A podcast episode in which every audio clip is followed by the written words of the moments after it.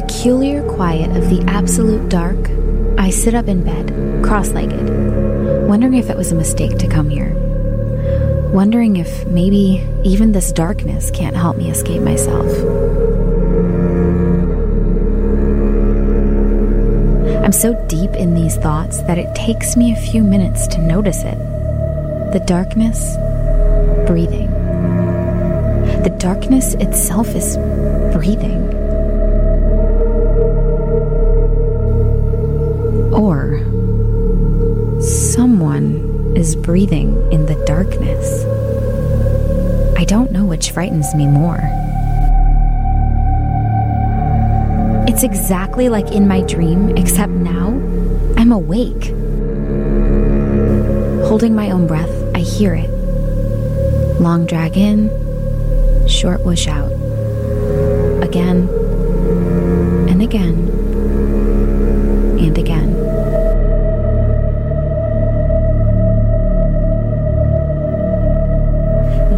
Is written on the back cover of The Waking Forest, the debut novel by Crystal Lake author Alyssa Wees.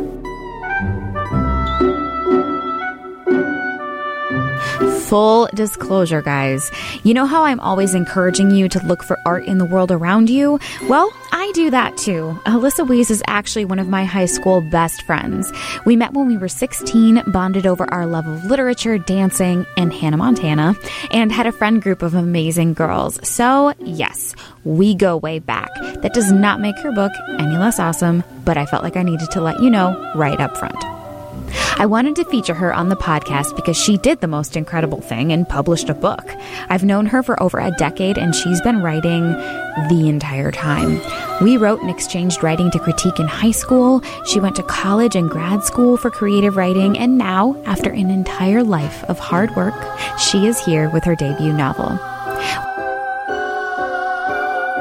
We met up at the Crystal Lake Public Library, which was very fitting, to discuss her novel, her writing process, her favorite fairy tales, and a few funny anecdotes from high school. Without further ado, my chat with Alyssa Wees. It does not surprise me at all that you wrote a YA book.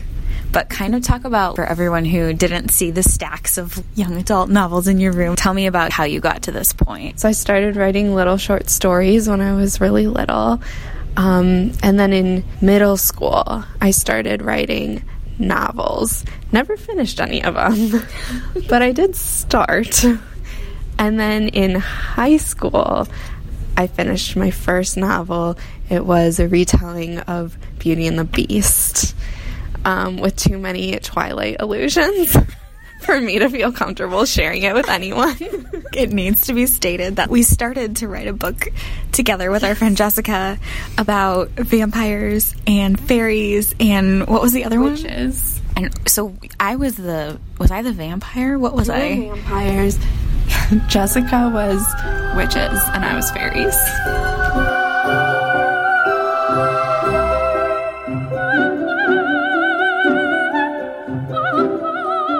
Will adults like this book too? Oh yeah, I mean I think it's for everyone. Mm-hmm. Um, you know, it's YA, but um, I'm an adult and I still read YA. what is it about YA that you love? Well, when I was 18, actually reading YA, mm-hmm. I just really loved being able to read something about kids my own age who are dealing with problems that I dealt with, um, versus like the novels we would read in school, like The mm-hmm. Scarlet Letter. I cannot relate to this at all.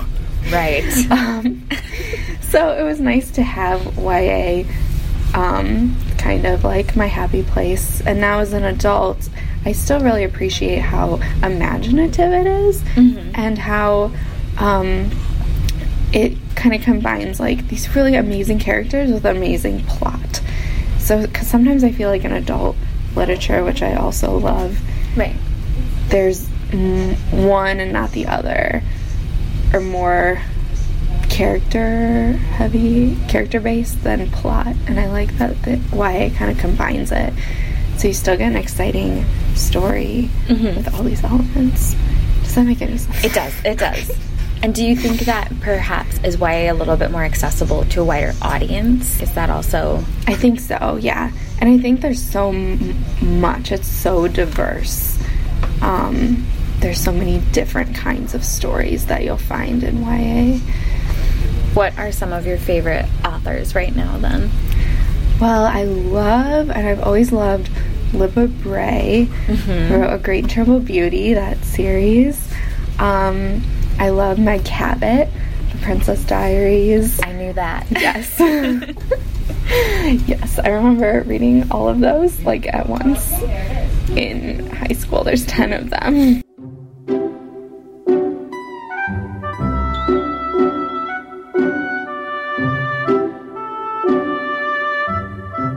For reference, I started writing this about four years ago. Oh my gosh. Okay. Yeah. Okay. So it took probably a year to write and then to edit, and then it was on submission with editors for like another year. And then publishing, once I get, once I start working with my editor, then we revise for many months. Okay. Um, so that whole process, you know, from the time I got the book deal to pub date was a year and a half. It's a long process. You're patient. I am so impatient. I would die. No, I like I'm dying on the inside because I'm not patient either. but I try to be cool. What does it look like when you're working on a book for a year? What's the process like? Do you sit down every day? I do try to write. My thing is I kind of try to write at least one sentence every day. Okay. because some days I'm really busy. You know, I have a day job too, mm-hmm. so some days I just like don't have a lot of time or I'm really tired. So I tell myself if I can just write one sentence, then I've done my work for the day, That's a good piece of advice. right? And then you don't feel guilty if you don't write more than that. But what ends up usually happening is one sentence becomes two, becomes three, and then you just keep writing. You're tricking yourself. I love it. Exactly. That's perfect. A lot of writing is just tricking yourself into doing it.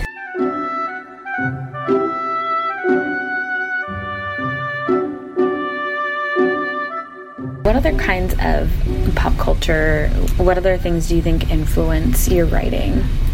Well, specifically for The Waking Forest, do you remember that show Once Upon a Time? Mm-hmm. I love that show.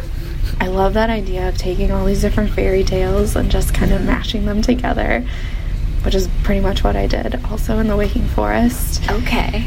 Um, I also love Pan's Labyrinth. Guillermo del Toro. Do you remember watching that in high Yes. school? I do. Um, it's so good. So I love like how he plays with um, the fantasy world versus the reality um, of the war that she's going through. So plot wise, the book is not like mine at all, but I think just like the vibes I kind of That makes sense. played on. Yeah. Um, and Disney, of course. What is your favorite fairy tale outside of Disney? Oh my gosh. Okay. There's one called um, Bluebeard. It's this young girl. She marries this man. He's usually a merchant. Okay. He lives in this great big house, and he tells her, um, "You can." He gives her a key to every room in the house and says, "You can go anywhere you want, except this one room. Uh-oh. Like, do not look in that room, and I will know if you've looked in it." So, oh, Gosh. so he leaves, and of course she looks. How can you not? You have to. That's You like the one place you're going to want to go. of course, she goes straight there, and Uh oh. she finds the dead bodies of his ex-wives in the room, and then he's there, and he's like, "Well, you looked, and now I'm going to kill you." um, she always gets away. Okay. In every that's version that I've read.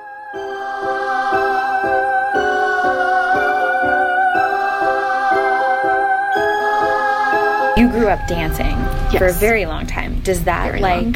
integrate into your story at all? Oh yeah, definitely. Um, one of the characters is a ballerina, although it's not a huge part of the story. The witch actually has some dancing that she does in her forest. She dances with her foxes. That's kind of a thing. And then this other character comes. I don't. I don't want to spoil too much. But Okay, another okay. a stranger comes and they have a little dance. That makes me so happy, like to see you weaving all these things that you've always loved into this piece of work that literally the whole entire world is going to have access to. oh my god. That's nuts. What are you feeling? I'm really, really excited. Um, but I'm also nervous. I mean, it's hard to put a piece of yourself out in the world like that. Um, it's not just mine anymore, I guess, and I have no control over it at this point, which So is a little scary. Yeah. But you've been getting a pretty good response, it looks like, from Yeah, I've had things I've read. two star reviews and trade reviews, which is more than I could have hoped for. And they loved it. Yeah, the reviews were so nice. It is a little intense, the writing. I really love playing with language mm-hmm. and I love metaphors. So there's a lot of them. Okay. Okay. So if you don't love lyrical writing, it might be a little tough. But I always love reading books that have beautiful, interesting writing rather than like concise plot. So it's just kind of what you prefer.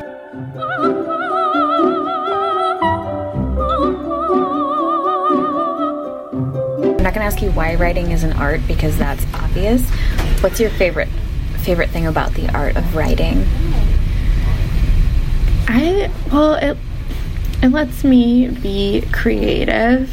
It's definitely an outlet for me, um, and I love just being able to. Well, I'm really excited to be able to like share my worlds and my writing now. Um, after writing since I was a kid and not really Right. sharing it with anyone except for my close friends.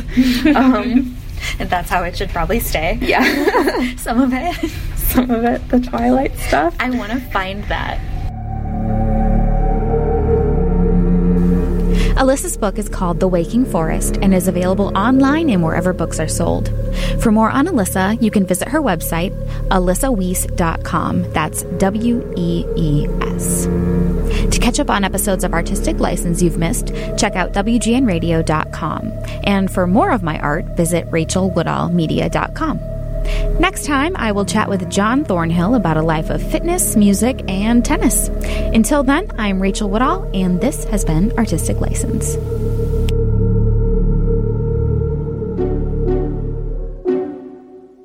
Disney. Who's your favorite Disney princess? Belle. I would like to make the record known that Alyssa had a Belle dress for prom. Yes. It was amazing. Oh my gosh, I love that dress. I actually just gave it away Oh to let someone else wear it for prom. I mean, it was just sitting in my closet, but Yeah. I kind of miss it now. I was gonna say you need to wear it again. I know, but like, where should can I borrow it wear back. it? Well, that's the problem is adults don't have anywhere to wear big fancy dresses unless they're in Gossip Girl. or like the Met Gala. You've got to get invited to the Met next year. Yeah.